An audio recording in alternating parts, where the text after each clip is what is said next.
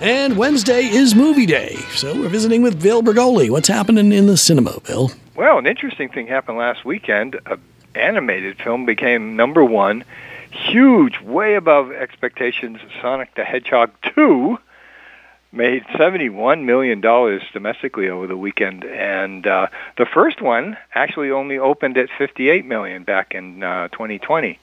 So this is huge, and it's definitely going to make more money than the first one because the first one opened, uh, as I said, in 2020 in February, and uh, it had only been in theaters a week or two before every theater started shutting down because of COVID. So hopes are high that this one's going to do huge, and uh, it's a big deal for Paramount. And then number two was Morbius. Remember the uh, new vampire movie that went down a big 73.9% from the previous week. So that's not going to be around too much longer. The Lost City, the thing with Sandra Bullock, was in third place. Ambulance was in fourth place, and that opened last weekend. So it's only made 8.7 million dollars. So a big live action movie only makes 8.7 million and Sonic the Hedgehog makes 71. So it's a huge flop for Universal and it's their third one in a row because Marry Me and the 355 which were also their movies didn't do very well either. Mm. I guess they have to go find a they have to find a video game character to make an animated movie about. That must be it. Well, yeah, and they have some Minions movies coming out, so that will help them.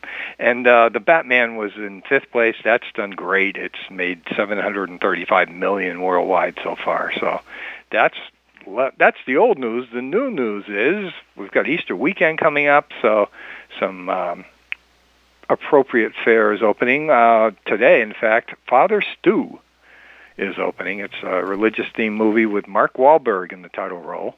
Okay. And it's based on the true life of a guy named Father Stuart Long, who was a boxer, uh, then decided he wanted to be a priest, and then was diagnosed with a debilitating disease. But it's all true. And of all people to play his father, he has Mel Gibson. Hmm. Okay. Yeah. Get to see Mel Gibson on the big screen and talking religion, which he tends to like to do. Yeah. Uh, in theaters on Friday, Fantastic Beasts the Secrets of Dumbledore. Um, this is like a prequel to the Harry Potter series. This is the third one of the Fantastic Beasts movies. Lots of effects, lots of stars like uh, Eddie Redmayne's in it, and Jude Law, and Katherine Waterston, Sam Waterston's daughter. And in this, the the uh, thing is, Professor Albus Dumbledore knows that the powerful dark wizard Grindelwald he's played by Mads Mikkelsen, is uh, trying to seize control of the wizarding world. So he uh, enlists the magic zoologist. That's what he's called, the magizoologist. Hmm. Uh, Newt Scamander is the character, and he's played by Eddie Redmayne, and he has to lead a team of wizards and witches and on a dangerous mission. Interesting. Well, intrigue, yeah. and, intrigue and fantasy at the same time. That's right, and it's directed by David Yates, who did the last four Harry Potter movies, and and this is his third Fantastic Beasts movies. So this guy knows his way around a Harry Potter kind of movie. Yeah, should be a, should be a walk in the park. Yeah, that's right. Uh, in theaters also, and uh, not quite family fare is something called The Cellar. the Cellar. Hmm. The Cellar, and uh, it has Elisha Cuthbert She was she was in a movie called The Girl Next Door a few years ago, and she plays a woman whose daughter goes down in the cellar and doesn't come back. okay. yeah, kind of like uh, my grandmother's cellar.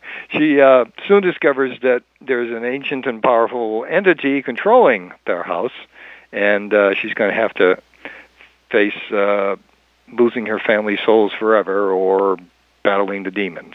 It was uh, opened in South by Southwest Film Festival a few weeks ago. So it's called The Cellar, and that'll be in theaters. And also in theaters is something called Dual. This is a weird uh, thing. It takes place in the not too distant future.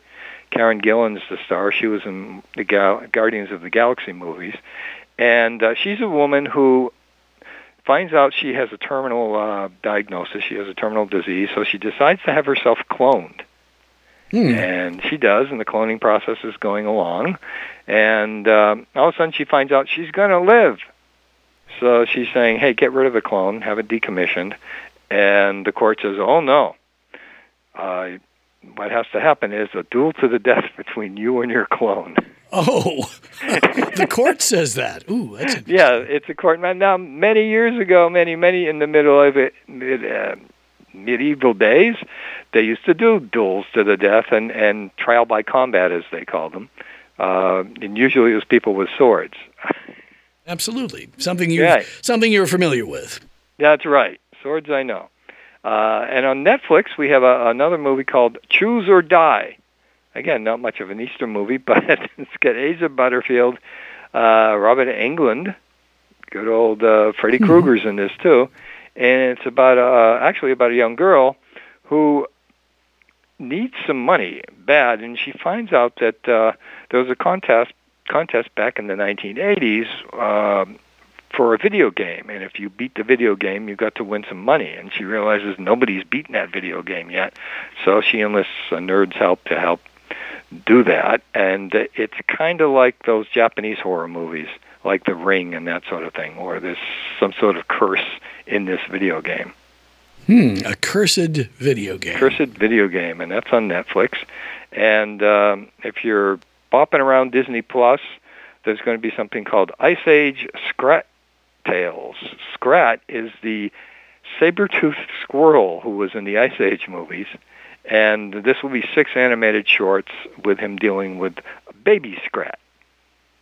Hmm, He has a baby apparently, so he has to deal. And there'll be little like ten minute long animated shorts.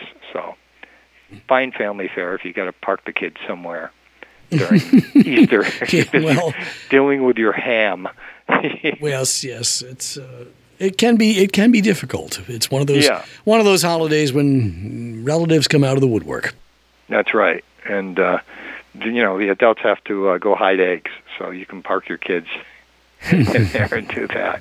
So that's what we got coming up in the immediate future. Well, and I suppose there's lots of stuff that uh, has been out that uh, is still doing well in, uh, I guess, uh, we used to say syndication and, and the uh, online demand stuff. Yeah, there's still plenty of that. Uh, like Spider-Man, which did huge, is now on demand. So that wouldn't be a bad thing to park the kids in front of while you're playing with the ham. And so Yeah. we've got movies like that. Um, and uh, also, if you've got slightly older kids and you don't mind them hearing a few swears, there's a movie on Netflix called Metal Lords about uh, uh, two boys trying to enter the Battle of the Bands, and they want to form a what's called a death metal band. And they're fine together. Well, they bicker a lot, but uh, musically they're fine together. But they need a bass player, and they can't find one, so they find a girl who plays the cello Mm, okay, that'll work. and they enlist her. And, and by the end of the film, it's kind of funny. She shows up with an electric cello. Yeah, okay. Really odd looking thing, but yeah. Hmm Well, it's um, I, I- that that would be something I I wouldn't mind seeing. I'd park there and let the ham burn. it's kind of fun. And uh, uh, on Apple TV Plus is an interesting spy uh, thriller with Gary Oldman in it. So there's a movie star in a TV series, which is always interesting when that happens. It's called Slow Horses, and it's about um, a bunch of spies for MI5 who screwed up, and Gary Oldman is their boss, and he's sort of a flatulent, foul-mouthed boss, but he likes his spies, and. Uh, that's it's kind of fun to watch, and also you'll notice when you hear the theme song that Mick Jagger sings it. Well, all right. Yeah, So we have some things to look forward to. we That's- sure do. Things are going to keep coming. Oh, that's we can count on that, and you'll be the one to bring them to us next week. All right.